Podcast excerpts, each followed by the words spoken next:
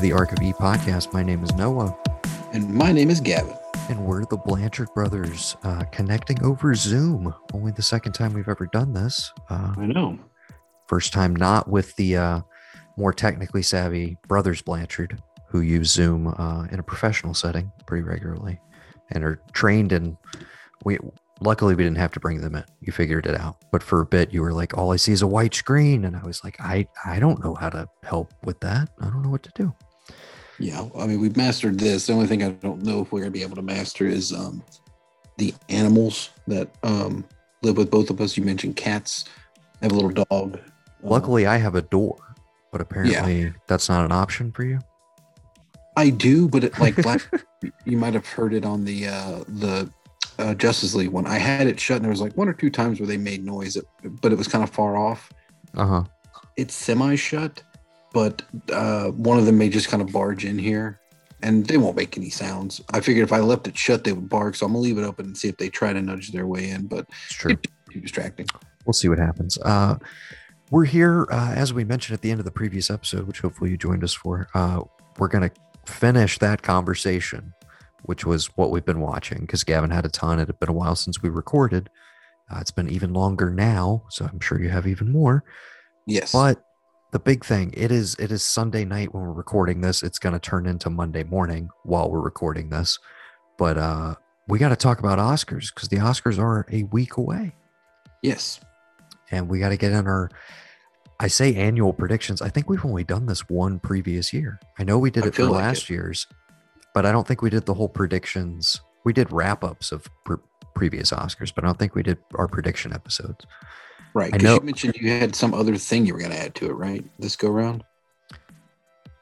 oh uh, yeah I, as we talk through it Okay. um, i'm gonna i'm gonna give my like sixth man or woman nominees uh, in pretty much every category where i'm like hey but you also could have nominated this or here's something to think about or here's something else to shout out that's not getting the extra love in award season so i don't know if you did that for the categories or not but we'll figure that out I'm probably I'm pretty sure I could think of one. i feel like maybe we did two years but i i think i i definitely won last year so if we're keeping track of that, uh, but yeah, Gavin's going to be the scribe as usual for this. I'm going to run through the categories, and he's going to keep. So I'm trusting him to actually write down what I say, but at least we have this uh, this record of the podcast for what I what my picks were. So You may you may be able to pick up the actual pen to paper. I don't know. Depends on how good Zoom is. We'll see. Yes. Okay. So I guess we we should just dive right in. Yeah. if you're ready. This is the the 2021 Oscar season. So we're talking about 2020 movies, and I think the few 2021 ones snuck in there. No, I don't know. There was that extended window. I don't know if that paid off for anybody. We'll talk about that as we go through. But uh, Maybe. yeah, we're on the Academy's uh, official website list of nominees, and I'm going from the bottom to the top. I don't know if this is going to be reflective of the the night. Uh, probably it won't, but that's the order we're going to do. So we are actually starting with Best International Feature. The nominees include Another Round, which I know is from Denmark, Better Days, which I am not sure where it is from, possibly China, maybe Japan. Cannot tell from the poster. Uh, we have Collective, also not sure where that's from. Uh, Quo Vadis Ada, uh, which I'm assuming is Spanish language. And then uh, The Man Who Sold His Skin. I have no awareness of any of these nominees outside of Another Round, which is the only one I've seen, which is one of my favorite movies in recent memory. And uh, notably, Thomas Vinterberg is nominated as director. So that is both my pick for who I think will win and also who I want to win. Uh, so another round is what I'm going with. Um, I, I agree. I have no That- idea what these other movies are. That should be your the smart money is definitely on another Yeah. round. Can't go wrong there. Up next, we got best live action short film. These are basically blind buys. You know, this is where things could get shaken up a bit. So, uh, going off of the titles alone, I don't know if you have the posters in front of you. We have Feeling Through, The Letter Room, The Present, Two Distant Strangers, which is the only one I have any awareness of, and White Eye. I am going with Two Distant Strangers. I'm gonna go with the present. Okay. And Two Distant Strangers is available on Netflix, if I'm not mistaken. Hmm. Uh, I actually, yeah, I need to actually watch that one. And I think all of the shorts, as usual, are available on the Oscars website to watch in advance. I know they do that for animated. I think they do it for um, the live action as well. Speaking Well, of animated, uh, so you got my pick, Two Distant Strangers, and you went with the present, correct? Right. Okay. Moving on to animated. Uh, again, no awareness of any of these. We have Burrow, Genius Loki or Loki. If anything happens, I love you. Opera and Yes People. What are you going with? Give me if anything happens, I love you, I guess. I'm gonna go with opera. Okay. Animated feature. Got Shaun of the Sheep from the, I'm not sure the name of the studio. That's the Wallace and Gromit adjacent people, I think, though, right? British Right. studio. Got I Onward so. from Pixar, which premiered on Disney Plus. We got Over the Moon, which I think was a Netflix animated. And then we have Soul, also Pixar, and also straight to Disney Plus. And finally, Wolf Walkers, for, which was on Apple TV. And that is from Cartoon Saloon, The Secret of Kells, and uh, Song of the Sea People. Oh, I'm going with Soul here. same here. That's what I think will win. That's what I want to win. But I did love Wolf Walkers as well. Would not be upset if it pulls the upset and wins. But I think it's between those two. All right. Short subject documentary. A con a concerto is a conference. Oh my god, I'm so sorry. This is also what happened because you made me wait an extra hour. I'm like three beers deep now, dude. There we go. That's how it should think be every time. I don't think we've ever recorded this way. Okay. yeah. I kept thinking, oh, I'll crack one because he'll he'll be ready to go in a minute, and I'll already, you know, be nice and loosey goosey for the Oscar predictions because we're just, we're Well, just having fun here, you know. Yeah, you're but you're extra now. You're good to go. Okay, so let's try that one more time. A concerto is a conversation. Okay. Okay. A love song for Latasha looks like that's available on Netflix. Uh, Colette, Do Not Split, and Hunger Ward. Hmm. Uh, I'm going to go with a love song for Latasha, just simply based on the fact that it's on Netflix and has more exposure. So maybe more people saw it if they didn't bother with their Academy screeners, etc. I'm gonna go with Hunger Ward. Okay. I like that. I like that we got different picks across most of the the ones we don't know because that's where it's going to get fun. That's where it'll get interesting. All right, now we are moving into. Oh, excuse me, documentary feature. How dare I? Uh, We have we have collective, which is that a double nominee in? Hold on a second. That is a double nominee from international feature as well. Hmm. So I don't know if that's more notable for its chances in this category, um, or not. But uh, we also have Crip Camp, which I think is available on Netflix. My Octopus Teacher, which I know is available on Netflix. The Mole Agent, and Time, which is on available on Amazon Prime. Hmm.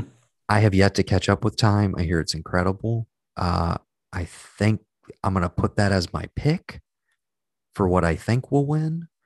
But my personal pick, based on what I've seen, uh, I go My Octopus Teacher, which I thought was phenomenal. Hmm.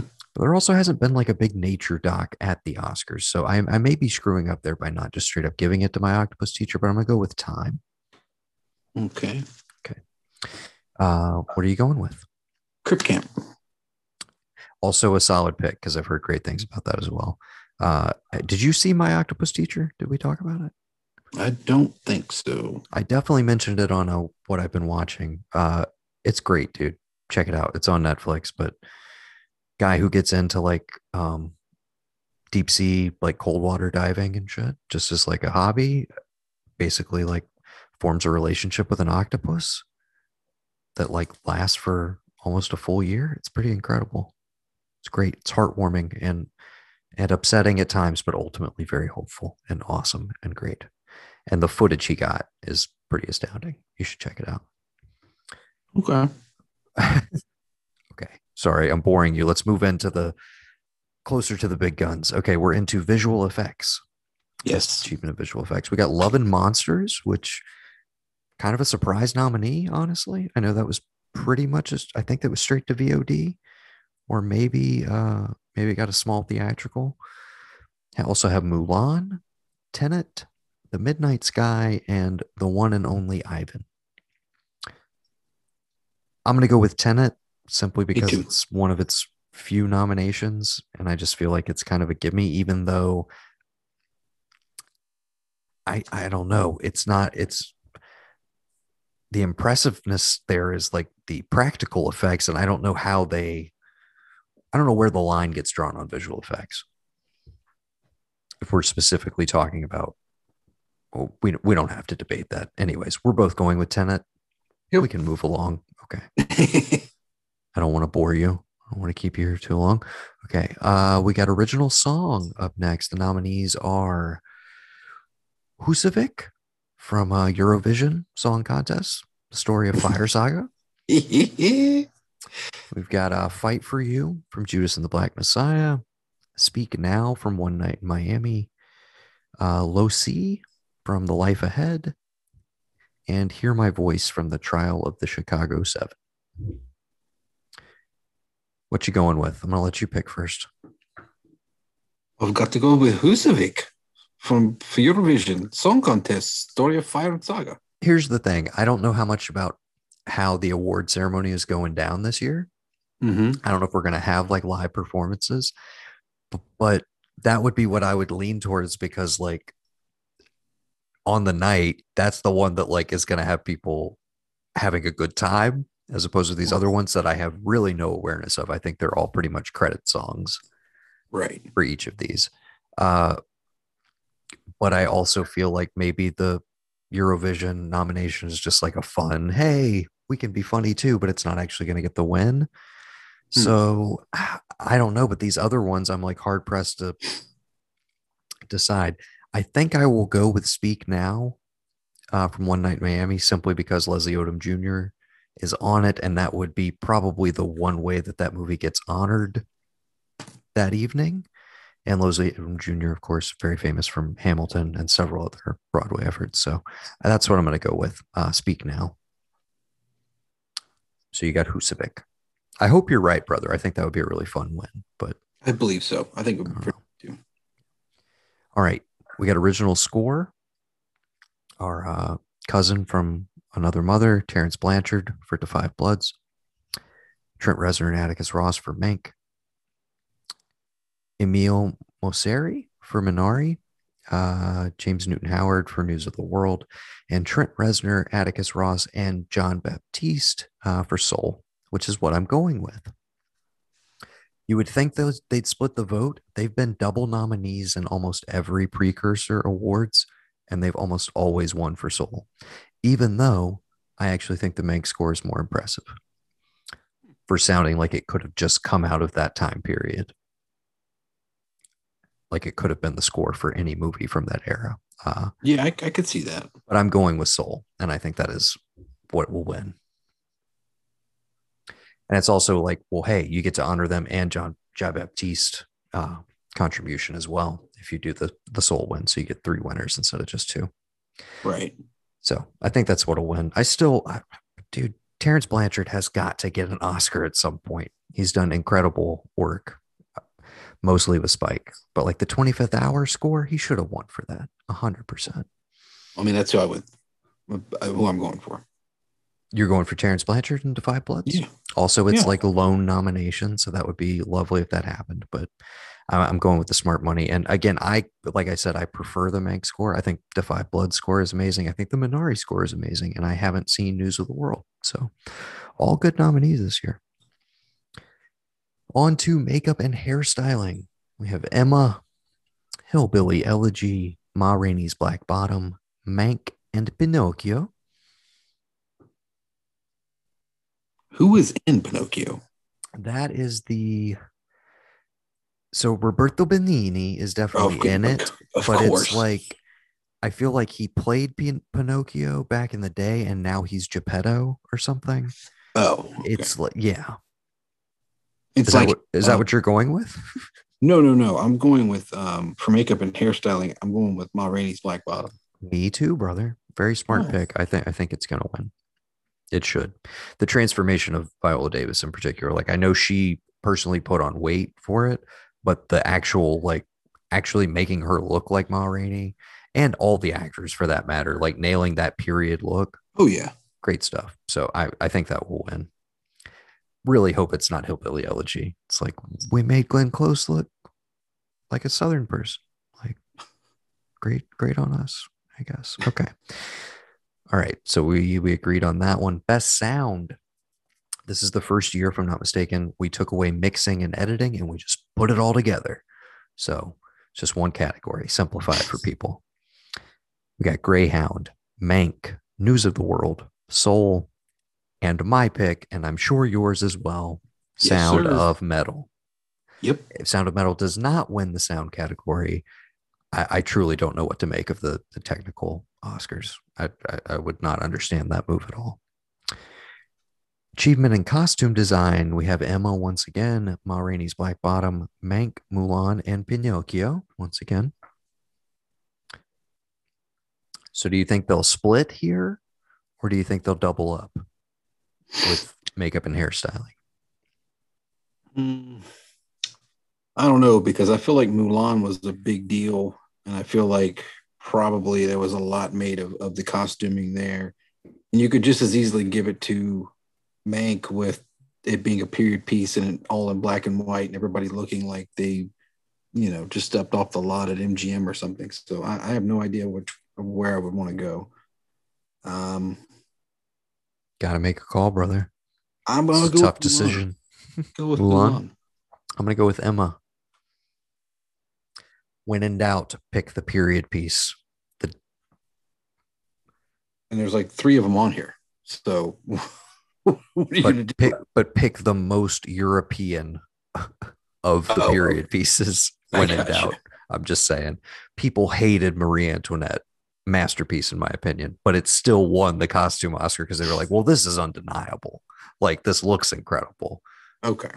Anyways, so yeah, when in doubt, go with the European period piece. I'm going with Emma for sure. Okay, uh, production design. Ma Rainey once again, a lot of nominations. I don't think I actually paid attention to how many nominations they got, um, which is great. Good movie, very good movie. Uh, Ma Rainey's Black Bottom, Mank, News of the World. Once again, I guess I need to watch News of the World. Yeah. Maybe. Sounds like it. know. Uh, Tenet and the Father. Mm, This is this is where I go with Mank for the first time. I was gonna say I have to think. I think I think I'd have to go with Mank just because of what it is and when when when it is. I think you got to go with that for yeah. I, I'm gonna go with Mank. All right. Achievement in film editing.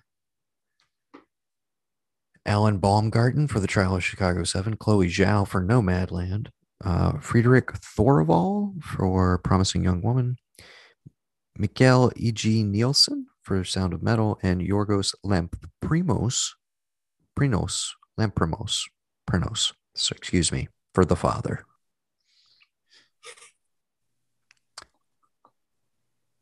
Uh, I'm gonna go Nomadland. I think that's the safe bet, and that's what I'm going to tell you to put down for me as well. Um, having not seen it, but from vaguely what I know, I feel like the father might be like a stealth contender in there because I know it's about dementia, and I think the way it depicts it is probably the editing is integral to that. Um, so I feel like that one could sneak in there, but I I think it's going to be a Nomad Land centric night. So why not give Chloe Zhao this? This will be one of her three Oscars this evening, I think. So yeah, I think that's where they're going to go. Would not be mad about it. That movie has a particular. You and I, I mean, we'll get to best picture conversation, but you and I have yet to talk about Nomadland, so this is definitely the time to finally do that as well. Yeah. Uh, but we'll we'll save that for when we get to the the big guns. Okay. Uh, cinematography. Uh, And you you, you know what? Well, we're already kind of I mean, I kind of feel like you would want to go Nomadland as well, just with the way it's shot and what it does and how it feels. But then I also think you could argue Mank because it feels like it's both an, uh, an update to a classic type of movie back how we used to make movies, but then it is again, you know, a David Fincher joint. So like, I don't. I think it's definitely between those two for sure. I'm gonna go Um, Nomadland. I'm I'm also that's that's where my money is for sure. I think that's what's gonna win.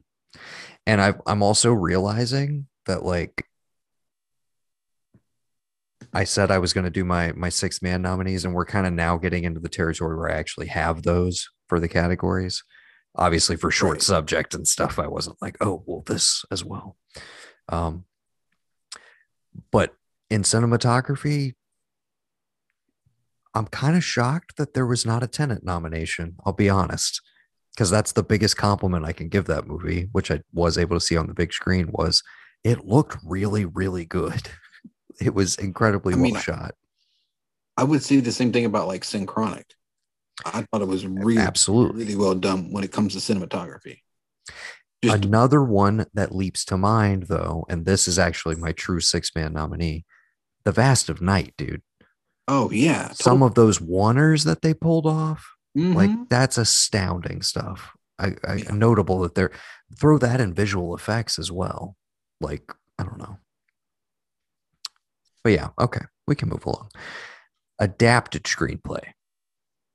Borat subsequent movie film.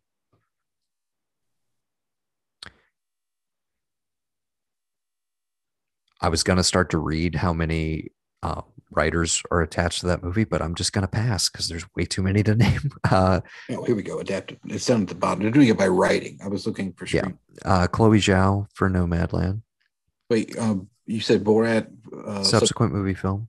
delivery of progenitus bride to American regime for make benefit. Benefit One's glorious nation of Kazakhstan. You have to read the whole title now. How dare I? I know.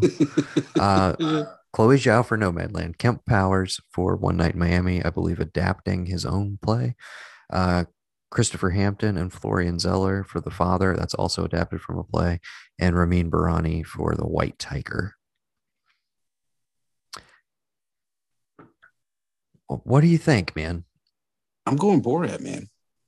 I think I think that's honestly just that's them being cute with the nomination. Honestly, I think they're patting And- themselves on the back just for nominating it. I don't I think it will win though. I don't think it'll win either, but I just like the idea that this thing that we didn't know about that just kind of showed up randomly as like a, a uh, hey, you got out of you know you got out of quarantine. Okay, here's a nice thing for you to watch on Amazon.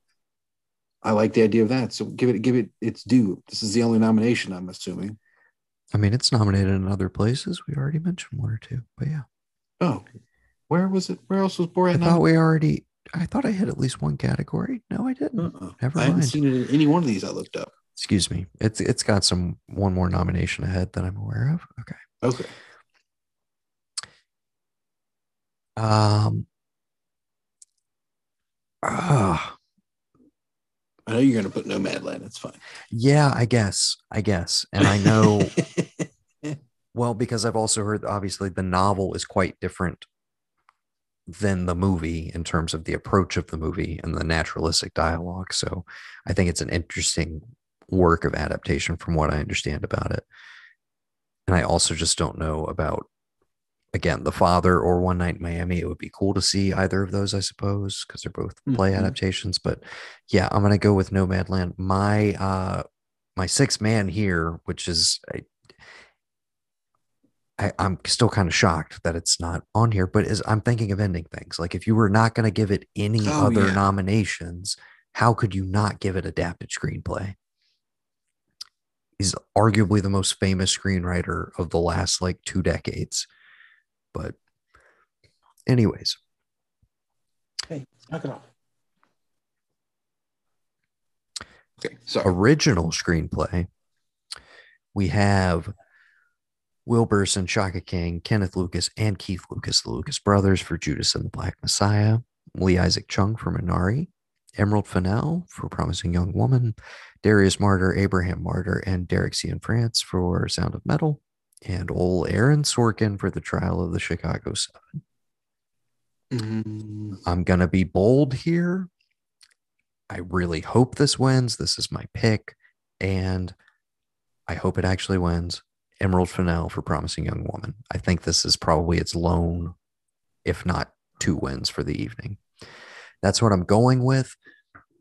And that honestly is the energy of like the early to mid 2000s Oscars, which is like you have this big kind of like quote unquote indie or art house movie that kind of breaks through and it's like it's not going to win best picture but you honor it with the screenplay mhm. and for true originality obviously judas and the black messiah which would be my second pick because of the way that it takes historical fact and like melds it into an action thriller is very impressive to me um is original in and of itself but is working from some sort of source material in the same case, here's what I'm worried about. I think Trial of the Chicago Seven is going to win. And that's another one where I'm like, I don't quite understand how it's original, other than like, yes, you wrote it, but it's like you didn't have any book of reference for like this period of time and these characters. You know what I'm saying? Mhm. I don't, I don't know. But I think they're going to go Sorkin be, just because. But I think Emerald Fennell is both who should get it and like makes the most sense for original screenplay. Have you seen Promising Young Woman yet? No, I need to. It's It a- just it just dropped down on Prime. It is also available in Redbox for like way cheaper, obviously. But uh I would love to talk with you about it. It was it was an I'll- maybe I'll- experience for sure. Maybe I'll throw it on after this. Maybe you should. Uh what's If your you pick here though? I do have some Handmaid's Tale I need to finish. Um, I'm Oh doing, Jesus Christ. I tapped out, man. I was I don't even think we made it through season two.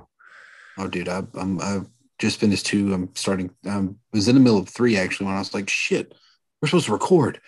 I got done eating. I was great. I was like, oh, Oh, I see. Okay. oh, shit. Well, I put off watching Mare of Easttown, the premiere tonight on HBO. Kate Winslet solving a murder mystery. what? Yeah, dude. I put that off to record. I'm I'm waiting to get to that after we're done with this. Okay. Yeah, well, dude. then- Mare of Easttown, the new H. We finally have an HBO Sunday night drama back in the mix, and we finally God. got our early first part of the year murder mystery detective show. Dude, she's in it. Guy Pearce, What? who I'm who I'm saying from the beginning, he did it. I don't know how, but he did it. I'm sure he did. Um, and we'll see. Uh, but yeah, it's gonna be great, dude. Or I'm hoping it'll be great. I'm gonna check out the Oh. pilot tonight. Okay. Yeah. All right, where where were we? Um, I had Sound of Metal. Sound of Metal. I mean, I I would love to to see it win. I I think again, sound is probably its lone Probably. thing it'll take away, unfortunately. But it did have a big showing in general. I'm surprised with the amount of nominations. Like, very Mhm. pleased to see that. Uh, yes. so again, you have me down for promising young woman, but Right, we I do. and I think we both agree though that unfortunately, probably Aaron Sorkin will win. Not that he needs another one. Exactly. Okay. Achievement in directing. Do we even need to have this conversation? I mean, we can, but uh, oh, this is where you're gonna go with Mank for real? I mean, why not? Why wouldn't he? I mean, you know, I'm I'm I'm gonna say Nomadland, honestly. Hundred percent. That's where my money is too. But just so, so everybody else knows who's in competition, Chloe Zhao for Nomadland is, is going to win. But uh, we also have David Fincher for Mank, Promising Young Woman, directed by Emerald Fennell, uh, Minari, Lee Isaac Chung, and another round, uh, Thomas Vinterberg. All very deserving nominees. Um, but I think it's I think it's her year, which I ha- again have no problem with. I Yeah. just would like to encourage people go check out the rider. Maybe maybe go watch some of her other movies. Uh okay. Actress in a supporting role. This one is wide open, dude. I mean, throw a dart, I guess. Amanda Seyfried and Mank, Glenn Close, Hillbilly Elegy, Maria Bakalova, Borat subsequent movie film, delivery of prodigious bride to American regime for make benefit glorious nation, once glorious nation of Kazakhstan. You happy now? Olivia Colman Yeah. for the father, and Yuh-jung Youn for Minari. Who's it gonna be? I got Maria Bakalova. All right. Uh, I'm gonna go with Yuh-jung Youn for Minari. Okay.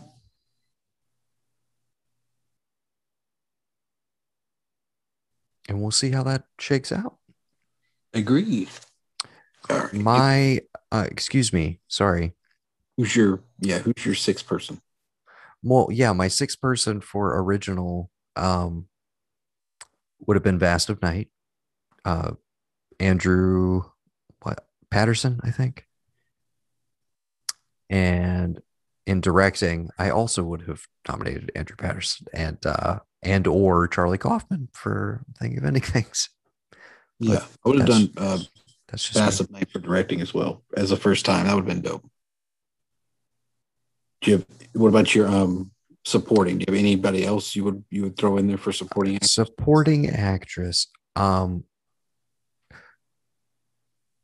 well i started to say i started to say it but i'm like no she's the lead in that movie uh i started to say Vast of night again but i think she's she's a lead wouldn't you say Yeah, I fake could- rocker Yeah. i can't remember the actress's name off the top of my head but i know the character um yeah so i guess i couldn't put her in here um maybe toni collette for i'm thinking of ending things possibly uh I actually need to like pull up my list. Uh, I did have these written out somewhere. Excuse me. You can you can vamp. Do you have a, a sixth sixth woman in this category? I'm running into that same thing. I'm trying to think, like, you know, how you how you would. oh, I- excuse me, excuse me. No, sorry, I found my list. Dominique Fishback, uh, in Judas and the Black Messiah okay. as Fred Hampton's wife. Perfect Gotcha. supporting performance. Like less I than agree. 20 minutes on screen is like the heart and soul of that movie in so many ways. Like, yeah. That would be my my sixth woman. But Jun Yun uh, is my my pick for Minari. And I think she's got a good shot. But I think this category is wide open. Like I literally think it could be anybody. I don't think it will be Olivia Colman just because she's won recently for Best Actress. I don't think it will be Glenn Close just because that seems to be her fate to, to yeah to not win. right and then again, I thought if you asked me like several months ago, I would have been like Amanda Seyfried, no question. But I just feel like all of the Mank energy is like completely dissipated. I don't, I don't I think it's going to be the Irishman and it's going to walk away with literally nothing. Probably. probably yeah. Uh but yeah who was your pick? But you said bakalova right? And i think that would be awesome if she won uh just because they so rarely like when's the last time they did supporting for a comedy? Like marisa tomei and my cousin vinny? Yeah, 20, 30 years ago. yeah where they actually won i'm saying there's been the like oh we'll nominate melissa mccarthy for bridesmaids or like Right. we'll do this or we'll do that but it's again usually just feels like oh well for you for this comedy it's just an honor to be nominated but Right. uh You want to do actor in the supporting role? yes that's where we're on to i'm sorry i was stuck This, in my this scroll one doesn't. This doesn't make any sense to me. Well i mean go ahead and lay it on the table Wait, well, this how is can you? this has been a bit of controversy yeah, how do you put Daniel Kaluuya and Lakeith Stanfield as both supporting roles? I get if you don't want to argue that they're not the main issue, but then who technically is the lead in that movie? I get it is what it is. Are you? Are we? Well, the movie itself. Okay, so most awards, most awards, you submit who you want in the category. The Oscars, they can pull regardless. That's how you have stuff like um, Anthony Hopkins wins Best Actor for Hannibal Lecter, a movie where he does not appear on screen for more than 20 minutes, but they consider him lead. Yeah. So that I'm saying there are these little things where it's like they can nominate you wherever the hell they want you to. So in all of the buildup, Lakeith had run as best actor with Daniel Kaluuya in supporting. and Lakeith just did not get nominated for like Globes, SAG, etc. Like, and so it's kind of crazy that he finally pulled the nom for the Oscar, but it's in supporting. Now you would think that's going to mean that they would split the category, right? But I, I really don't think so. I think Daniel Kaluuya has it in the bag. Uh, well, just yeah, but yeah, and you and I had this debate when we reviewed the movie a bit, but I think, I mean, clearly, it's from Lakeith's perspective. He's coming into to that world, and he is the lead character. He's the main focus, right. and Daniel Kaluuya is very much the supporting actor. I agree. And like even listening to him talk, because I listened to him on Marin and I watched him in SNL and whatnot, and like just hearing all that, I I feel like it would be one of those cool like cool moments where like if he did win, he'd just be like, I'm not doing this alone. Like, come on up here, dude. Like we both did this together, that sort of thing. Just to kind of stick it to the Oscars. I know. Right. Are, are they doing like? Uh, are they doing even a live broadcast? Or are they? I I don't know exactly how it's going to go down. All I know is Steven Soderbergh is a producer this year of the Oscars, so I'm just I'm just counting on him to make it fucking cool and interesting, dude. So Yeah. we'll see what happens there. I think it's going to be a mix, probably at home and uh, over Zoom and stuff. Okay, so who are you gonna go with? I'm going with Daniel Kaluuya, but we also have Okay, Lakeith. Stanfield, also for Judas and the Black Messiah, Leslie Odom Jr. in One Night in Miami, Paul Raci in uh, Sound of Metal. Very happy to see him here. And then, I mean, if anybody sticks out like a sore thumb, I'm sorry, but Sacha Baron Cohen, who I love, does not deserve at all to be in the company of these other actors. Yeah, I mean, if you're gonna do another person supporting you, I mean, you didn't even nominate Jared Leto. I mean, come on, man. Um, okay, is that your sixth man pick? Seriously? Yes, of course. because the most glaring omission of the entire Oscars, and we talked about this at the time, the fact that Delroy Lindo is not nominated for Yes. Five Bloods in supporting is Any a fucking travesty. Jonathan Winters, like none of them, nobody can get enough. Jonathan Majors, Jonathan Majors, Winters, Winters. is a old old British man who I believe is dead now. The comedian, dead. big friends with uh, Robin Williams. Yes, Jonathan Majors could have got nominated. Clarke Peters, any of them, but Delroy Lindo should have been nominated 100%.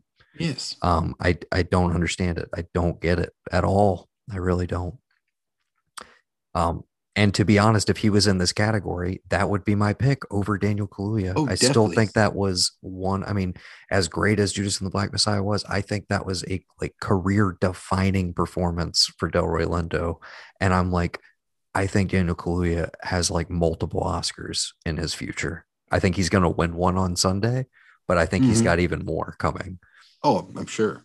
again, he should have won for Get Out.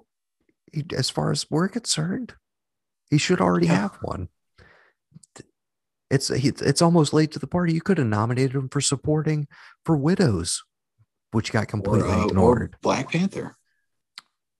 Yeah, I mean, I wouldn't nominate him over Michael B. Jordan for supporting. No, of course not. Yeah. And Which I, I remember when we thought Oh, that was going to happen for a bit. We really thought that was going to happen, and then it didn't. Yeah. Okay. Anyways, best actress. Shall Brandy. we? both know that. It- It's all. It's all. It's Oh, all. oh, you think it's a done deal? I do. All right. So Gavin's going But I will Frances say that my- in Nomadland. This is the one where I will. I will switch it up and say. My the safe money to me, I feel like is Frances McDormand. But if I had to pick, I would pick Viola Davis. And I'm surprised that she got nominated because I just don't. I didn't really hear about it, but I didn't realize that they nominated uh, Vanessa Kirby for Pieces of a Woman. Yes. 'Cause She's was- been like the lone nomination for that movie Yeah. throughout the whole season. Yeah. So, Notably, Andra Day did pull out the Golden Globe, kind of surprisingly. Uh, Viola Davis, I think, won SAG. I'm not sure. And then Frances McDormand won the BAFTA recently. So this one's been all over the place. I'm going with Carey Mulligan. I'm gonna Oh. I'm gonna be bold and uh, think that the the Oscars might go a different direction, simply because Frances won like two or three years ago for three billboards outside of Ebbing, Missouri. You may That's recall. true. So a recent win. Uh, Viola won for Fences, which I believe would have been supporting. she honestly is probably my pick here of who's nominated, but I I think it might be Carey Mulligan for Promising Young Woman. Okay. I think it might happen. So that's what I'm going to go with. But I, I think it should probably be Viola. And then if I had my way, again, the fact that Jessie Buckley is not nominated for I'm thinking of ending things, the my my favorite female performance of last year by a country mile. Uh, given that she is not nominated, I I guess I will. I'll go with Carey Mulligan as my pick. Okay. Did you have a sixth woman in this case? I mean, And and the aforementioned Vast of Night. uh Vast of Night, yes. And again, her name escapes me. Uh, and I cannot move over to look it up right now. Okay, we're on to Best Actor. Um, again, I don't think we need to have a conversation, but Anthony Hopkins is nominated for The Father, Chadwick Boseman for Ma Rainey's Black Bottom, Gary Oldman for Mank, Riz Ahmed for Sound of Metal, and Steven Yeun for Minari. Yeah. Fantastic category, first wait, of minute, all. wait, wait, wait, wait. We skipped the best supporting actor. How? No, we didn't. Daniel Kaluuya. Oh, we did. We went right by that. My bad. Who did did you pick him as well? I did. I don't think we That's settled why. That's on why. that. Yeah, I did. You're right. Go ahead. All right. So yeah, I I mean it's it's a done deal and it's also my pick and it's who I think should win, but it Chadwick Boseman's going to win this Oscar. Like there's Right. no there's no question whatsoever. Um I mean if you want to be really subversive, I've heard a lot of energy around Anthony Hopkins just cuz he won the BAFTA, but I think that's more of a marker of like British people not voting for black people historically at the BAFTAs than it is Right. anything else. Like even when they're dead and there's all this energy behind honoring their final performance, even then they're like, nah, Anthony Hopkins. But you know. So if anybody's going to sweep in there, that's who it would be. Again, Gary Oldman, way too close uh, to the darkest hour. Kind of wish in retrospect he had, you know, won for in a different year in a different time realm where we don't have the tragedy of Chadwick Boseman. I'm like, this, I would rather Gary Oldman win for Mank than the darkest hour. I think it's a superior performance, but whatever. Uh, and again, Riz Ahmed and Steven Yeun, it's one of those where it's like, I love both of those performances. If they somehow snuck in here, that would be incredible. Yeah, I agree. But that's Me more of a like Riz Ahmed more. for both of them though that's more of a like you guys have arrived like we recognize you as like some of the best actors of your generation which again steven yeun after minari and particularly after catching up with burning from a couple years ago i'm like i think he's like one of the five best actors in the world right now i think he's absolutely incredible Oh yeah, So- and you haven't even seen Mayhem, so of course no missed it uh but we're both watching invincible right now where he oh my god, his dude, voice talents Wait a minute, did another one just drop? Are they at five now? five or six i'm not sure one, new one came out on friday Okay, I didn't watch the one on Friday. I got to catch up on that. yeah, they're either at five or six. I'm not sure. Okay, Did you watch Falcon and Winter Soldier, by the way? I did, Oh my god. dude. Okay, are you so kidding me? so I had to like um I had to restart it the next day. Like I watched the first 20 minutes one night and I was fading, so I paused it. And so I started it back and I'm watching it and like it's ramping up and I'm not looking at the episode counter and I'm forgetting about the fact that I had already watched 25 minutes of it. So Mhm. they're building up to that ending or whatever, and like he's about to open the case from Wakanda, and I'm just like, dude, is it gonna be wings or is it gonna be a cap suit? What's it gonna be? What's it gonna be? What's it gonna be? And then like cut to credits, and I was like, oh shit, I totally forgot. There's one more episode. I was totally geared up Yeah. for like, dude, he's about to suit up and like final action set piece. Let's get it. All uh, credits. Oh shit, dude. Yeah. Yeah. I am I'm thinking so. it's I'm thinking I- it's a cap suit with wings in it already, that would be incredible. I- made from the like most I- unbreakable metal on the planet. this is one of the most exciting penultimate episodes I've seen in a long time where I'm like, I am so jacked for like for this coming Friday's episode that I'm like, mm-hmm. I don't even know if it can deliver because I am so excited. I thought that was a fantastic, like brought in a lot. We'll talk about it. We're gonna review it with the uh the brothers Blanchard. I think we mentioned Yeah, that yeah. yeah, this coming weekend. So I'll I'll save all that chatter. Okay, yeah, Chadwick Boseman, all the way, best actor. Gonna happen. Very happy about it. Indeed. And we have arrived at the final category, brother. Best motion picture of the year 2020 slash 21 Yeah. slash Q1 of 2021. And really, the only one that benefited from this, or two rather, Judas and the Black Messiah, of course, premiered in February. Mm-hmm. Promising Young Woman was like a Christmas release, so that no, that doesn't count. And then I think The Father did not get a proper release until Right. first part of this year. All of which are nominated here, along with Mank, Minari, Nomadland, Sound of Metal, and The Trial of the Chicago Seven.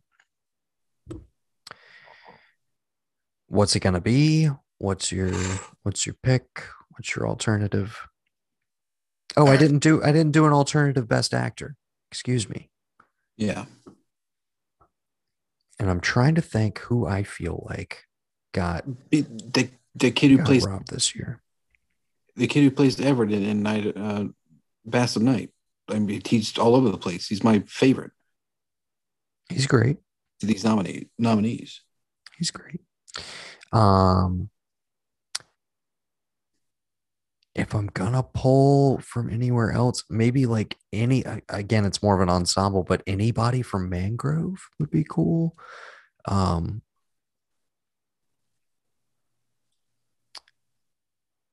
How about Tom Hardy, Capone? How about that? dude, the fact that you just reminded me that that's a movie that existed and like came out early quarantine, like we paid Mhm. extra money to watch that We and review it. Yeah. Uh, yeah. Okay. that's your that's your sixth man pick, Tom Hardy. Sure. I thought for sure you were going to go Will Smith, Bad Boys for Life, I mean, yeah, sure. Bad Boys for the, Life. the defining chapter in, in Mike Lowrey's life. the highest grossing movie of 2020 did not even get nominated. Can you imagine that? Okay, I'm going to throw two at you. See how you feel about this. And it's also making me think that I totally screwed up on a Best Actress, Sixth Woman as well. Okay. And you could do it for both of these movies, actually. Andy Samberg, Yeah. Palm Springs, Best Actor. Yeah. That would be a cool nomination. I'm just saying. Mhm. From the same movie, Cristin Milioti for Best Yeah. Actress. And then also Possessor, Christopher Abbott for Best Actor, yeah. and Andrea Riseborough for Best Actress. Let how about this? How about let's do this? Let's we'll we'll we'll, we'll talk recap when it's done. But let's say from uh let's just do editing up. We'll uh we'll make our own picks. Who like okay, this is what the academy said, but if I had to if you agree, you agree. But if you don't, and you can think of something that you feel like could have beat the winner, but just didn't get noticed, you bring that to the table. How's that sound? For our actual recap episode you're saying. Right. So yeah, Yeah. we wait and see who the Academy picks, and we're like, okay, but hey, For guess sure. this is a movie that nobody saw that didn't get nominated that totally would win. That when you look back in five years and you're like, wait a minute, this thing won. Right. know, This is the movie people actually still be talking about when you know five years comes up. I think that's what we should do. Um, I don't think we settled on Best Picture, but we both picked Nomadland. I'm assuming. Yeah, I got Nomadland. If if I mean, just based off of watching it and what it meant, if there was a surprise out of nowhere, I wouldn't hate it if Sound of Metal won, just because I'm I'm appreciate that it got nominated. But if I had to say a runner up, if it's not going to be Nomadland, it's probably going to be Judas and the Black Messiah. Um, that would be my my stealth. Like, I hope that happens. Pick honestly, and I think there's a way to you give Chloe Zhao Best Director, but then you give Best Picture to Judas and the Black Messiah because they've split the they split the vote in recent years where they honor one thing for director. It's not necessarily 100% crossover, but I again, we're picking what we think will win. Not we're not playing magical mystical games here. so Right. This isn't Vegas odds either, so it's just kind of you know, I'm going with Nomadland, but I would love to see the upset from Judas and the Black Messiah. I also think Minari is an incredible movie and could totally sneak in there. Uh, the other ones I don't really think have a shot. And the only other weird upset, obviously, would be if like Trial of Chicago 7 won. Because yeah. that would seem like the most like old school Oscar pick. And it would seem boring as hell and completely out of touch with like everybody else's taste. But it could happen. But I think it's going to be Nomadland. I think that's a safe bet. And obviously, if you've listened to any of our year-end coverage of last year, uh, my my other movie, I'm thinking of ending things that should have been at least nominated. Just saying, there's plenty of other love for Netflix movies. I don't know why we couldn't find some for old Charlie Kaufman, but that's just me. That's just something that I mm. enjoyed. So, okay, we got them locked in. They're all written down. Yep, they are all recorded. Okay. okay. Are you sure? 100%.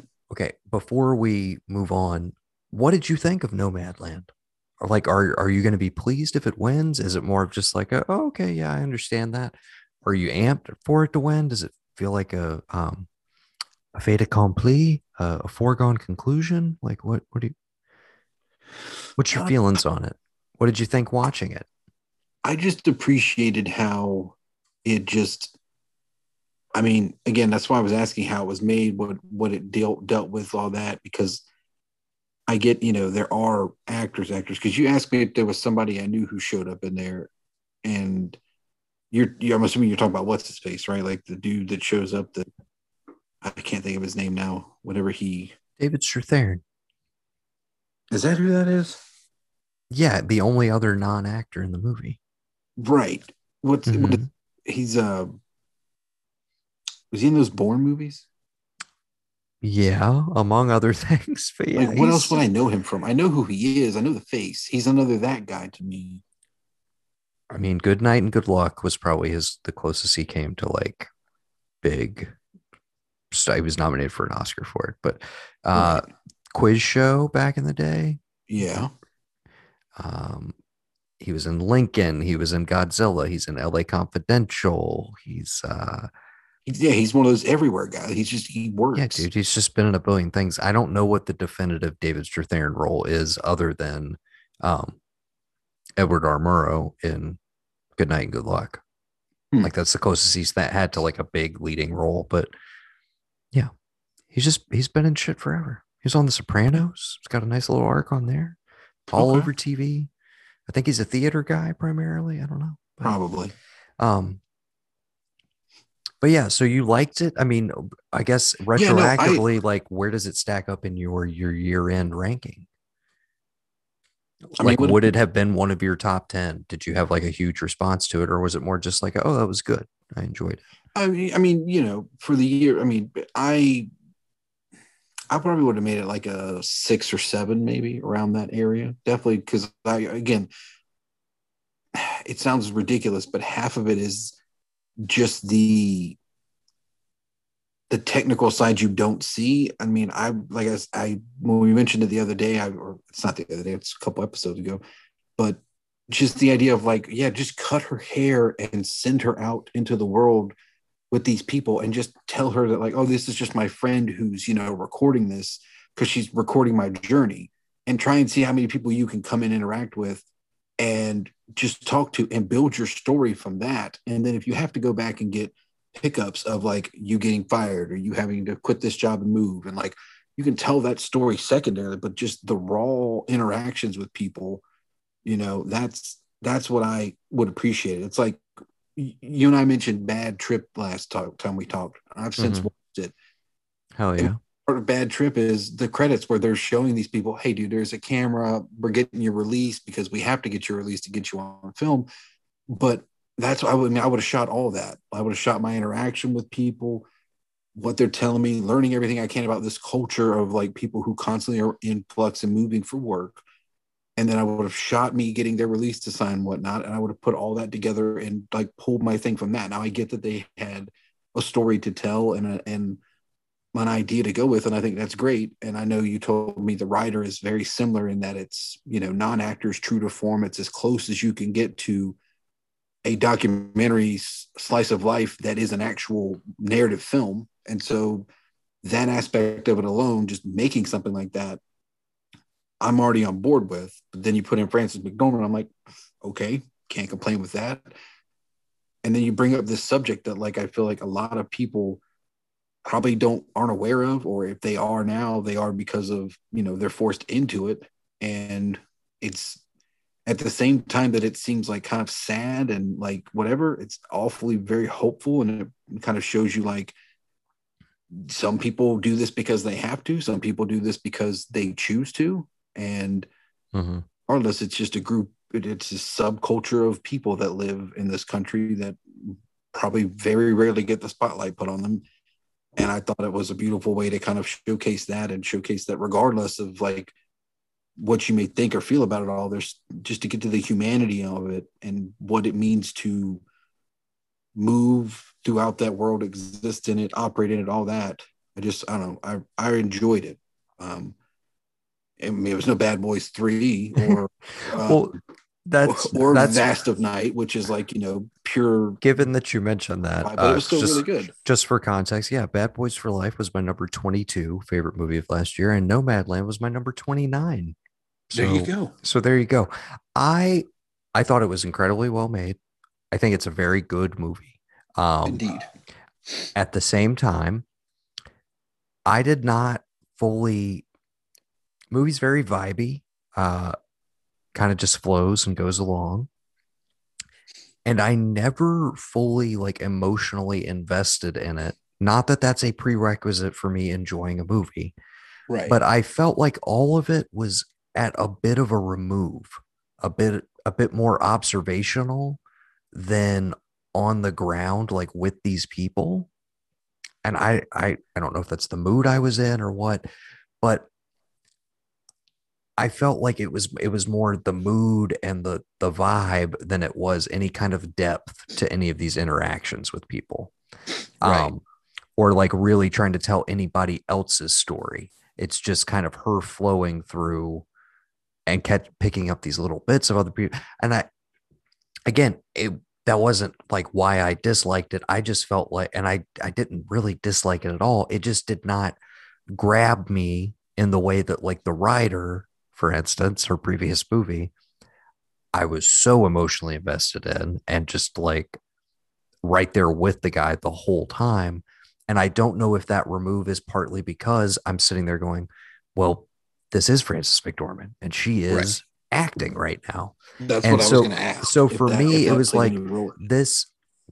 Yeah, it was like Nomadland is like her taking her current style of filmmaking to i guess its logical end point honestly in a lot of ways which is like okay i've worked with mostly non-actors doing this hybrid documentary narrative style. What happens when i introduce one of the most famous actresses in the world into this setup and the way that i make movies? And for me it doesn't full it didn't fully work honestly. The stuff mm-hmm. with her and Strathairn, which feels a little more written, does not like feel as naturalistic as some of the interactions with the non-actors. Right. And so anyways, I had a few quibbles with it in general. I uh, totally like understand why it's being recognized and why people love it and are getting behind it. I just personally did not like emotionally connect to it that deeply. I have no problem with it winning best picture. I think it's a lot better than some other movies that have won best picture. But for me, it just yeah, it was nowhere near my top ten. I thought it was good. I thought it was well made, but just not not one of my favorites of last year. Mm-hmm. I mean, uh, like Sound of Metal is like ten times higher. and me. Sound of Metal is much higher for me as well. But even Sound of Metal was not like in my top ten, and I didn't respond to as much as you did. Um, and I've heard yeah. other people like you and Tim, for instance, like absolutely ten out of ten. I had some some minor minor quibbles with that one as well and like my friend Evan, I think we were a little more like, oh, great movie, but like I had a few issues with this or that that kept me from like fully loving it, loving it, like thinking it was like masterpiece level. Um, and we don't have to like relitigate those right now, but um, yeah, another one that I think I like, I emotionally connected with parts of it, and then other elements I was like, what did we need that or this? And it just the I don't know. Anyways, I mean, so I yeah, think, I'm a little more muted on Nomadland in general, but I ha- again, I I think of what's nominated. I I don't like if this again is what Chloe Zhao was like honored for when it's like her last two movies. Um, songs my brother taught me, I finally caught up with, which is incredible as well. But it's more like a introduction to like, hey, okay, we think you're like on this next platform of like directors, etc. I think that's just cool, period. And then it is interesting that like her follow up to Nomadland is Eternals, this giant fucking Marvel movie, which I'm even more fascinated to see just because it's like, how do we go from like this budget level way up here? So, right. uh, That that'll definitely be interesting. and we get that later Th- this year too, which is crazy. She's going to win an Oscar and then we're going to get her next movie within a couple months. So, Yeah, I mean, I didn't even know that they put out that New Mutants movie at all.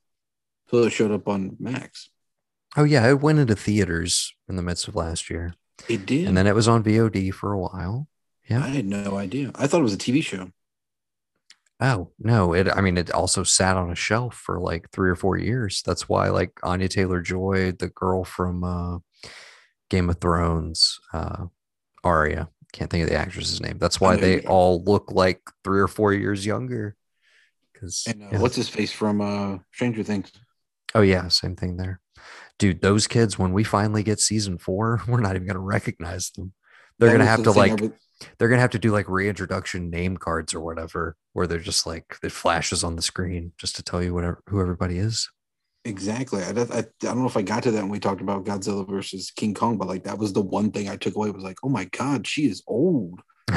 She's Like, old. she's not. Okay. Yeah. She's not 12, 13 anymore. She's definitely like, I mean, I, I knew she was a little older playing younger, but just Yeah. the, the jump is just like, That's gonna be one long summer between season three and four. man. Yeah. Anyways, okay. All righty. Are we done? Are we done with Oscars? I, I think so. I think we will we'll, we'll be back. Um, I don't know. You said we got to talk to them next weekend about uh Yeah, our, our hmm. Oscar wrap up probably won't be like the day or night after the Oscars. It'll probably be no. a little ways after. But uh yeah, we got to have time. we'll run back through this, see who won, determine what that winner gets out of all of this. Because Yeah. who knows? Uh but yeah, man. So if you if you want to continue to we can catch Yeah. up on some what you've been watching and then we can get out of here, whatever you want to do. All right, let's do this. Um, because this has been killing me to not being able to get. All right, so I left you with Jade last time. Yeah, what'd you think of Jade? Noah, it's a fuck house.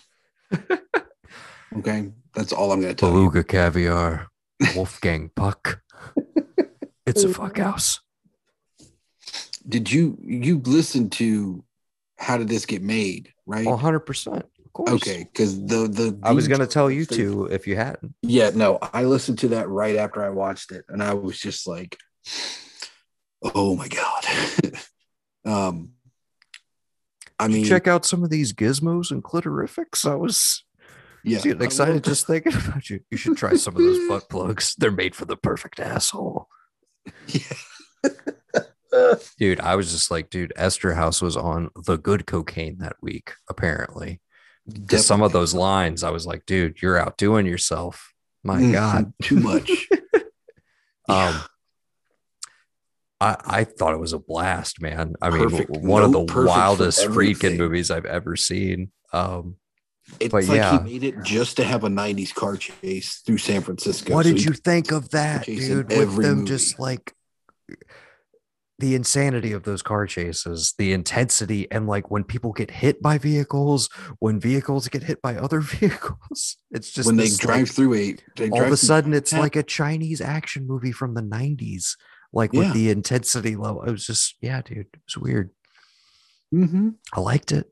I loved it. I thought. I mean, I mean, it's it's trash, but like glorious trash. trash. glorious trash. yeah.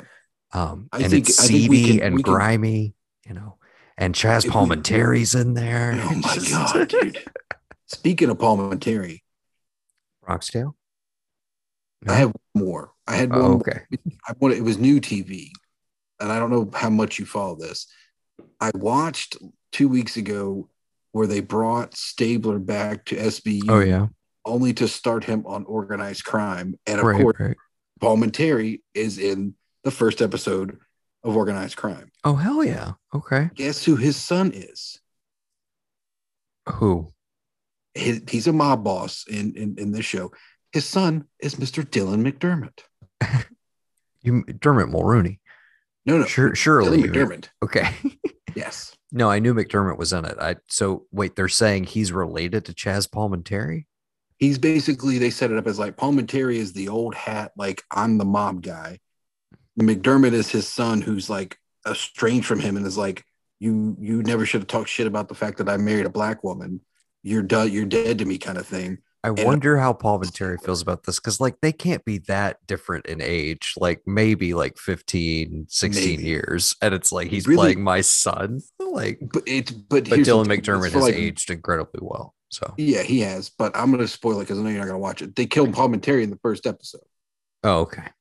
It's like that was it. They're built, but I, I like this because it's like they're building to like it's almost like a Netflix kind of mm, just like a we're gonna introduce a bad person that is probably ultimately responsible for what happened to you, but you're not gonna it's not like every other law and order where it's like we're gonna get the guy, we'll have a courtroom scene, it'll be done. This feels like it's gonna be building to an overall thing throughout the episode pacing. I don't know if they're going to do a full 24, if they're just going to do 12 and see what happens, but Right. exciting to see the characters together again, especially knowing like how he left SVU with them not giving him a new contract and him just kind of being like, okay, well, I guess I'll go. And he went off and, I mean, to me, kind of had a successful career with movies being in you know, movie shows. I mean, he's not like he just quit working. He he's been working forever. So it was nice to see that. So that's that was the only other TV thing I didn't mention, but I wanted to wait till I got here. Right. Um, okay, uh, another new one. I watched Buddy Games on Hulu. Okay. That's uh, you have no idea. No, please enlighten me. Josh Duhamel, um, Dax Shepard, uh, the one from I can't think of his name. Nick. He was in all the. He's in all the Happy Madison stuff. Nick. Um, Swardson? yeah, him. Uh, the other Damon brother, not Damon. Uh, the other Dillon brother, Kevin Dillon. Hmm? Kevin Dillon. Matt. Not Matt Dillon. Kevin Dillon. I said it like three times. Sure. I don't know. That is Um, who you're talking about. Entourage. Is it him? I don't know. I have oh to look my at god, what is this movie about? You literally have zero of my attention, by the way, with the cast Okay. you just gave me. I could care less about this, but please tell our listeners what it's okay, about. okay, so there's like a group of guys that get together and they do like fucked up, like have like you know, they fuck with each other, like they're just old, old men aging, and like one of them, there's an accident one year, and you know they're coming, kind of coming back together, and the basic premise is like Josh Duhamel has like won all this, has earned all this money, he's a billionaire, and in order to kind of like bring his friends back together after the accident that happened to one of them, uh, he decides that like the old games they used to play and all this shit to like fuck with each other. Is this not just tag? No, Isn't it, this just tag? Like this looks like tag. I mean, it could be, but it's not. I never saw. I mean, Tag. literally, the poster looks exactly like tag. I didn't Okay, see tag either. I, I didn't either. How many more times can we say tag? I don't know. You want to Okay. tag this up with um? I saw. Was it any good? Because it I looks like enjoyed it, people dude. It had a little hated bit it. Okay, Yeah, they probably hated it. I don't ever go by what people say. I go by what I feel. Uh, that's I- why I'm asking. I. Maybe it's a a hidden time. gem here. Okay, It- to me, it yeah, you know. okay. That's Buddy Games available on Yes. Hulu, starring Josh Duhamel. Mhm. Josh Duhamel. Um, all right, the Big Easy. I never seen that before. Dennis Quaid. Yeah. Yeah.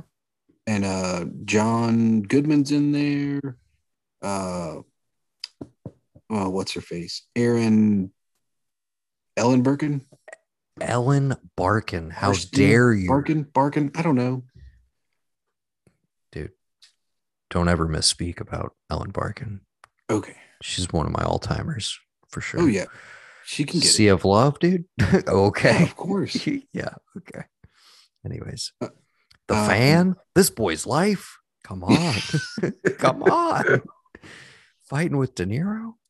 Yeah, of course. Anyways. Um, Yeah, Big Easy. Never seen it. Uh, after I just went on my my bark and rant, never seen the Big Easy. dude. It's so good.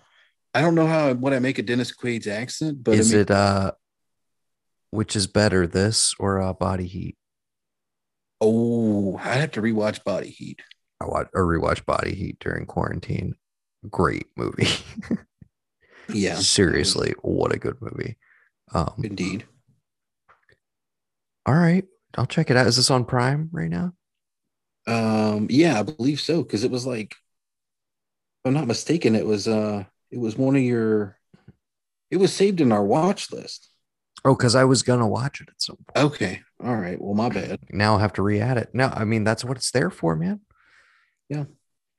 It's like us Uh, communicating digitally, just leaving suggestions around for each other. Go ahead. Uh, this must be the place. Is that the oh the yeah okay how was that You never seen it? no never bothered with it. Kind of weird. Um, really weird. yeah But like I enjoyed it weird. I, I- Gavin I if I'm not mistaken I think that's one of those movies you're not allowed to like so Is it an indie? Maybe. Maybe I'm, I'm pretty like sure it is How did Uh, Sean, Sean Penn can't make indies? He's an Oscar one.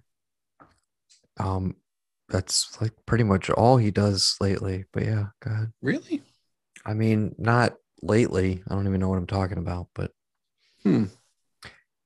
yeah that was a that was one I completely passed by I uh it was on it was on uh, HBO, but I was like, okay, and I get the whole like I don't know I don't know what, what accent he was going for. If he was trying to be like a cross between like Robert Smith from The Cure and like some other rock and keep roll. talking I, I I have no idea. So, you know, I enjoyed that. Um, let's see what else have I got in here. Uh, Richard Jewell. Did you say anything after this must be the place before Richard Jewell? No, just Richard Jewell. Okay. What'd you think? I really enjoyed it. I I mean, I I was so happy for Paul Walter Hauser when I don't think I need to be because I know the dude's good and like a lot of stuff. But that movie just like I don't know, man. It If was great. stuff happened to him at all, you know, like I, I just I don't know it. It's kind of weird that like it takes Clint Eastwood of all people to kind of put you in the mindset of, oh, you know how we like assassinate people without like knowing the facts now. You know, we did that in the '90s, right? Like when there wasn't an internet, we still did this, and like this is the price we paid. Like, you know, the only saving grace for me is the fact that um, the reporter woman when she actually went and like walked the route and she had the revelation of like oh he couldn't have made it here that was the one saving thing because i feel like if you make that today or if that happens today it's like well it doesn't matter if he could have made it here or not. I'm still keeping my guns. I'm not going to like offer any sympathy or like print a retraction or like go back on what i said i said it first I, Right. was Well, first I-. I got the applause so I don't know if you missed any of this controversy around when it came out, but that specifically that Olivia Wilde character is like part of the reason why the movie got completely like shafted in terms of awards consideration, etc. Because Mhm. apparently the whole depiction of her like sleeping with her contacts and like all of that stuff was like fabricated to like make her look like even more of a opportunist essentially. Oh. And so it's like that was that was where it em- embellished where it's like so much of it was like very factually based but then it has this like well we got to make we got to make her this like evil vixen sort of thing baked in there. Mhm. um i was aware of that controversy before i watched the movie and i think i was like i don't know if it's as heavy handed as some people think it is but just simply the fact that it like it does the convenient like yeah hollywood ho- hollywoodization blah, of just giving you a simple way to be like oh she sucks so we should be like rooting for this other group. Anyways, Yeah. um, And again, all of that removed from it though. I Rockwell was great in it as well. Kathy Bates, like every, everybody was great. Very Um, well made. Mhm. And yeah, um, that was my first Eastwood in a bit. Still never seen Sully. Still got to catch the mule at some point. But Well, you got to watch the mule. all right, we gonna see good. Cry Macho together. We are. We take the family if we want. It doesn't matter to me. All right. Um. What Okay. else you got? Uh, VFW. Finally got to see that. Again. Okay. Or No, is no. that a chef's kiss? What is this?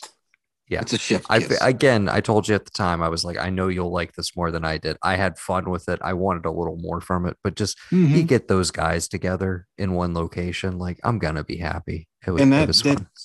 That's the Hammer's kid in there, isn't it? Right? I read- Yes, it is. That I appreciate. I thought it was pretty cool. Passing the torch, if you will. Um, you got Jerry Horne from Twin Peaks, old old Yeah. DPK. David love David Patrick Mhm. Kelly. Yeah, Uh, Kove. Martin Kove. Ste- yeah, and Stephen Lang. Um, and then there's one. Is there one more I'm forgetting? Like Big Gun that I'm forgetting? Um, Norm from Cheers. Oh yeah, George Wendt for a bit. I forgot. Yeah, dude. Yeah. Um, honestly, if anything, it's like I feel like if we got a little more Um, from the supporting cast and a little more from the villain side of things, we have like a much better movie. I felt like nobody else in the movie was really on the level with those guys. Uh, The the the janitor guy from Disturbing Behavior. William, not William Bill Sadler, yeah, Bill Sadler. Sadler. That's it. Sadler. I'm trying to Yeah. the last name. I was thinking Forsyth, and I was like, "That's wrong. That's so wrong." Die Hard 2, Die Harder, dude. Yeah, General uh, um, Colonel Stewart. That's his name. Colonel Stewart, yeah. I forget all about that. Um, yeah, VFW.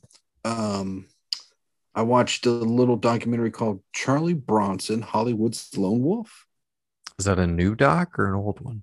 It's new, er, like last year, year before. Okay. Um, Where's this available? uh, Prime, if I'm not mistaken. Okay. I think it's on Prime. Really good. Really, it got really into the the meat of how you know he, you know, had tried and tried and tried and tried and got nothing, and then, you know, death with death wish hits, and he's like, I'm there. And he just becomes that guy, even though he's like not the guy, and how people were outraged by Death Wish. Um, you know how people were. You know, it, it covers pretty much everything about his life and they do have some interview rare interview footage with him which i appreciated um and you know going into like how he got his name and like his wife and all these different things little stories and stuff you really didn't may have not known about him but just i mean if we're going to go that era that's my dude like Yeah. it's him and monty clift from like that era of like studio based work moving into like where they wound up. And he was notoriously like you find out he's like "Ah, i'm gonna work. I'm you know i'm not gonna sit back and wait on like being the rest best roles being written for me this this and that. I'm just gonna go to work and be an actor. And i can Right. appreciate that because having come up in a time where that's what he could do i i, I can appreciate that. And admittedly, Charlie Bronson's somebody I'm like completely ignorant on. I've like Really? bare, I've barely seen any of the output. So that's kind of an open invitation to whenever you uh, want to force me to watch something for two by two. Um, oh yeah I mean, take your pick. i could find some I think I've seen the original Death Wish one time, but that's pretty much that. And Once Upon a Time in the West, which I watched when I was like 10, is about as far as my my Charlie Bronson knowledge goes. really so you haven't seen death wish 3 I haven't seen any of the sequels. No, I've Oh, listened to many God. podcasts about them. I've Oh, heard you dude. recount them, but I've never. the crackdown the oh man the four number four the crackdown that's the best All right, man. Well, Dude, there's a, it, a drug dealer mind. tricks him into killing other drug dealers. It's the best. Which one has Michael Parks? Number five, Okay. the face of death. All right. Yes. Again, dealer's choice, but just keep that in mind. Okay. What else you got for me? Um, I watched Grand Isle with Nick Cage on Hulu. Is that uh, Not ringing a bell at all. Is that a newish Nick Cage? Is that like last And this- 10 this- years? this last year. Yeah, last year. Okay. What's the deal with Um, that one?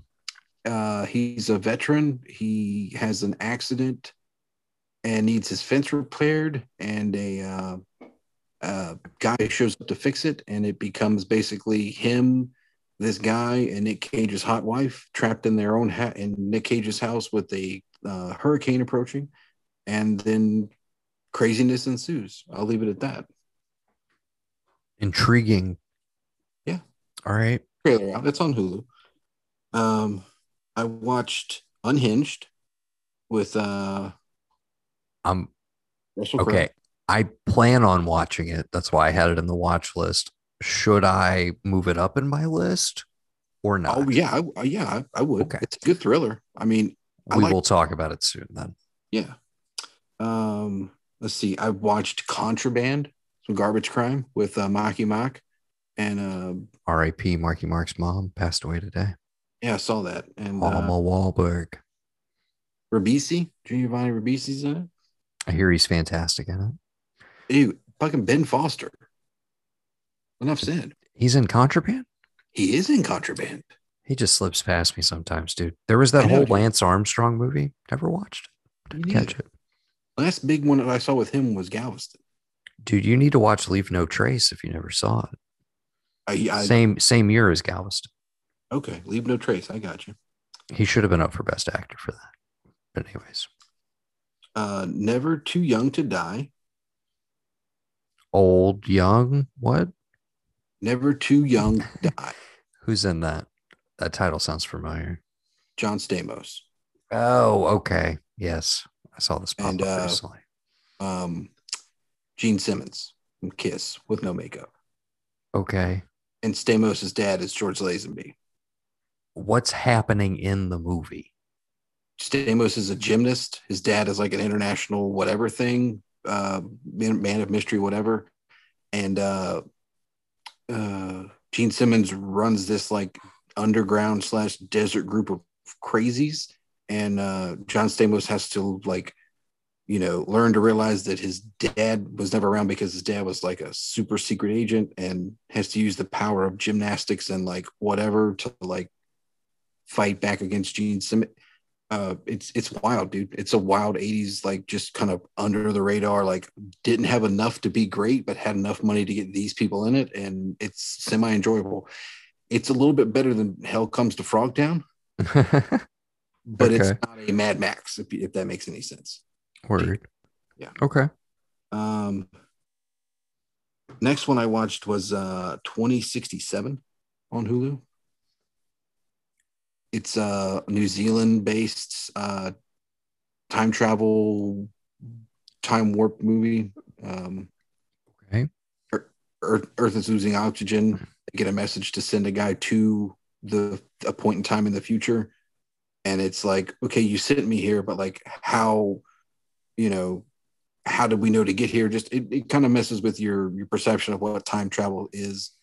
But i really enjoyed it for what it was. It didn't look like it didn't look but also like the story and everything the questions it asks about time travel movies if you will the genre and all that is pretty good i, I can appreciate it um oh i finally watched the second ghost rider movie Oh hell yeah. i've never seen it and it was like fucking amazing like yeah. Like wish- head and I wish- shoulders yeah. better than the uh the first one. Oh yeah. Yeah. I, I don't know why that Marvel Knights gig didn't just take off from there. That would have been great. Um, let's see. Yeah, Right. both of those are on Prime right now, if I'm not mistaken. All right, I watched.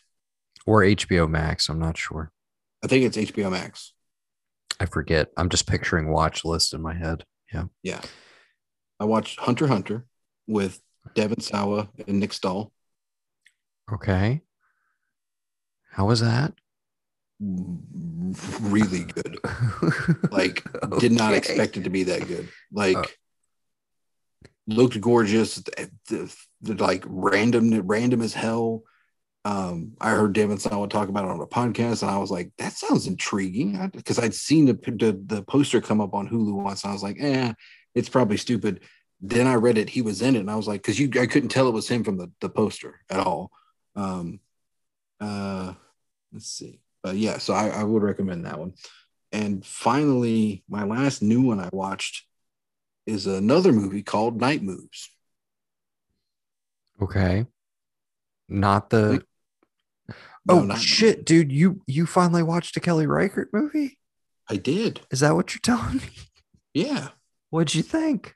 Ah, really, really, really ratcheted the tension up from the minute I realized you find out what they're doing, the tension, and then just everything. It's it is. Whew. Okay, so go watch First Cow now, please. Go watch Wendy and Lucy. Go watch any of her other. Go watch Meek's. You would love Meek's Cut Off, dude. Western, basically set on like the Oregon Trail. Mm-hmm. Fucking dude. Yeah, go watch anything else by her. But awesome. Where did you watch Night Moves? Because now I want to rewatch it. Um, I might have been on Prime. If it wasn't on Prime, it was on Hulu. It is Oh, on. It's on Prime. Yes. Okay. And dude, that was when I was just like, okay, I'm gonna. I'll, I watched it. Like I've been. Maybe I shouldn't do this to myself, but a lot of times I will watch a trailer just to be like, listen, if I get to the end of this, you know, minute and a half or whatever, and I'm like, huh, I'll turn it on and see what happens. And I was honestly like, okay, that's intriguing. And I put it on, thinking like, okay, I'm gonna do X, Y, and Z. And then I was just hooked the entire time. Like, this is so much. This is fucking tense as shit, man. Her movies are engrossing, dude. That's what I'm telling you. Like again, I've told you vaguely about First Cow, and based on the description, you're like, oh yeah, whatever. But it's just you get so deeply invested in these people. Oh God. Okay. Well, that's awesome, dude. I'm glad you checked that out. Yeah. All right. Um, I got some rewatches I can throw at you. Okay. very very quickly uh for our upcoming two by two which will be the next thing we'll be recording Yes. theoretically super mario brothers and michael clayton it's gonna be a good one it's gonna be a good episode just saying Okay. uh, i watched extract the kind of the other long lost uh mike judge movie it's after idiocracy Oh, okay. Jason Bateman. Do you yeah, I know remember what you're talking this? Mila Yes. Kunis, Ben Affleck Mhm. in a great supporting comedic role, which he hadn't done in a while. Uh, yeah, it's on Prime right now. Veronica's a huge Mike Judge fan, mainly from King of the Hill and the movies as well, but she had never seen it, so surprised her with that one. I saw that in the theater with Colin, like opening weekend. There was two other people in the theater at the time, and I remember it being one of those where I was just like, dude, yeah, this is another like cult comedy classic. It's got great bits in it. It does. It's not as like stand out as Office Space or Idiocracy, but it's definitely worth your time if you've never seen it. Uh, we started but did not finish Shanghai Noon okay. because they'd had Knights up forever, and I was like, I want to watch the first one. I don't care about the sequel. And then finally they put it up. And then she the was a- She, no, neither have I. Neither have I. Oh, yeah. Uh, but yeah, Veronica was disappointed because it was it was too actiony. I was like, it's a Jackie Chan movie. Like, what were you expecting? She's like, I don't know, I was thinking more funny, like Rush Hour. I was like, it's funny, but like, you know. Anyways, Speed. It's on HBO Max. Pop Quiz Hot Shot. Tried to follow it up with Speed 2 Cruise Control. Did not finish. Is it available? Yeah, they're both on there. Both on Max. Oh, they're both. Oh, I've only Yeah. I've only seen. Okay. Well, I might have to do that over this promising young woman joint. I don't know. also Ted, please watch Promising Young Woman instead. Uh, did a little little Robin Williams twofer. Rewatched Mrs. Doubtfire for the billionth time, along with Hook for the billionth time. Oh my god, dude! You talk about just like you give me one other person that has that amazing of a '90s output, and all I can tell you is, okay, well, that's another movie star. I did, the only the only other rival is like Tom Hanks for their That's a movie star. nineties. Like Another movie star. yeah, that's what I'm saying. It's just There's a lot of there's a lot of actors in the '90s. Noah. There's four movie stars: Smith, Tom Cruise, Robin Williams, and Tom Hanks. yeah, those are the '90s. Find me a fifth one. I dare you. I don't know. I got nothing for you. yeah. Uh, okay. So yeah, those those two were both extremely fun re-watches, and then another movie you might remember, which is kind of like the bastard child of Mrs. Doubtfire and Pretty Woman in a weird way. Milk Money is on Amazon Prime. Oh right yes, I'm so glad to know that. That might have to be somebody's two by two coming up soon because I haven't watched that in years. Um, what an interesting rewatch as a as an adult. Have not seen it since like the beach when we were kids, uh, probably like seven or eight. I, I don't know why it works, but it's just it's the magic of Ed Harris and Melanie Griffith, dude. But some somehow that movie is not as like you would think going back to it, like, oh my God, this is gonna be so problematic. Like, how did they even make this? But like it pulls it off, dude. It's this sweet little fun movie. It's so mm-hmm. good. Yeah. And you got Malcolm McDowell in there as the bad guy. Yeah. Of all people. Dude, some intense stuff where like Anne Heche is the is the other prostitute, the right. like hanger on prostitute. But at one point, she's like, um, yeah, so they found out Cash was stealing money and they cut his heart out. And you're like, this is a kid's movie. I think. Yeah, I remember. Is this a kid's movie? But yeah, right. it takes it to that level a couple times where you're like, and then honestly, the third act has a lot of problems, but I would love to discuss them with you if you ever want to do a two by two, or if you just rewatch it and we can. I will re, dude. I'm I got some stuff. I I've got some stuff on the re. Well, what have I done since? Because I mean, we could just throw this in there, and I could just wipe it with a clean slate. Because I mean, it hasn't been that much, honestly. Real uh, quick, my other rewatch is Tim and Eric's Billion Dollar Movie, which is on Amazon Prime right now. I I recommend it. You should check it out. There's at least some bits that you would enjoy. And okay. uh, that's all of my rewatches. My only lone new watch, first timer for me. A blind spot. I am very happy I corrected. Wong Kar Wai's In the Mood for Love from 2000, I believe, or 2001. It's available on HBO Max right now. Um, it's fucking masterpiece, dog. I don't know why it took me this long to watch it. It's incredible. Great movie, In the Mood for Love. Don't want to tell you mm-hmm. anything about it other than you should check it out. Okay. Very, very good. Go ahead. Oh no, well, I told you earlier I watched Bad Trip, so we can talk about that at at length later. We don't have to worry, we'll run into that now. Um, okay. Um, I've been watching uh, the only other thing I have that's new, new that I finished completely is them. I finished all that in a couple days.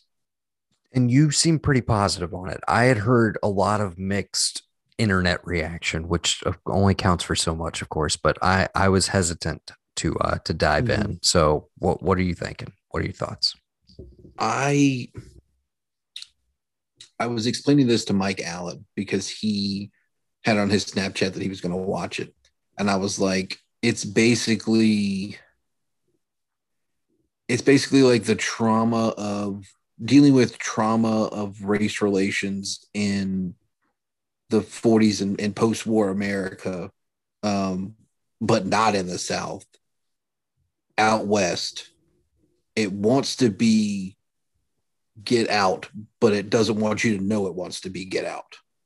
Mm-hmm. And them and us. Like it wants to be Jordan Peele, but it doesn't want to tell you that it wants to be that way. But in doing all that, still manages to pull off just there's so many things in there are like, okay, but is it really this? Or like, is this just trauma manifesting itself? Is this just, is this situation as it is face value just that terrible that this is what happens? Or is there some inherited supernatural issue? Or is this just some what what is this? It's, that's that's and i think that might be people's problem is because that's the crux of the discourse i've heard is pretty much that it feels like trauma for trauma's sake. And that was going to be my follow-up question is how would you rate the entertainment level compared to something like lovecraft country which i feel like went off in some wild, crazy directions and like touched on a lot of like really tough issues, but never lost sight of being just a fucking flat out entertaining show every single episode.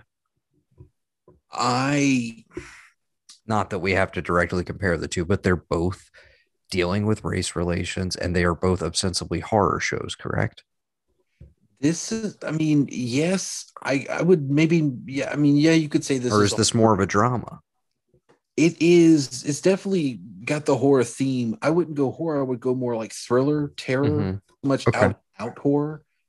But I would I- I can see the argument of okay, does it, it may lose sight of what it is, but I also feel like it's just I don't think anything is at the same time. I don't think anything is played up to to to an you know an unrealistic level. It doesn't seem like it does anything just to do it or just to be like, hey, we should do this or oh no, that's how it was, so we can we can get away with this. I I feel like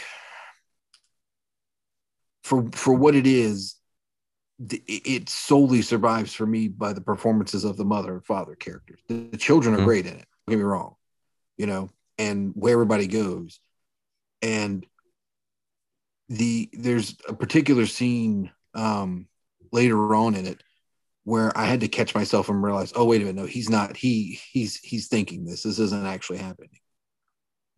Um, but one of the scariest things, which I don't know how this makes me sound, but there is a.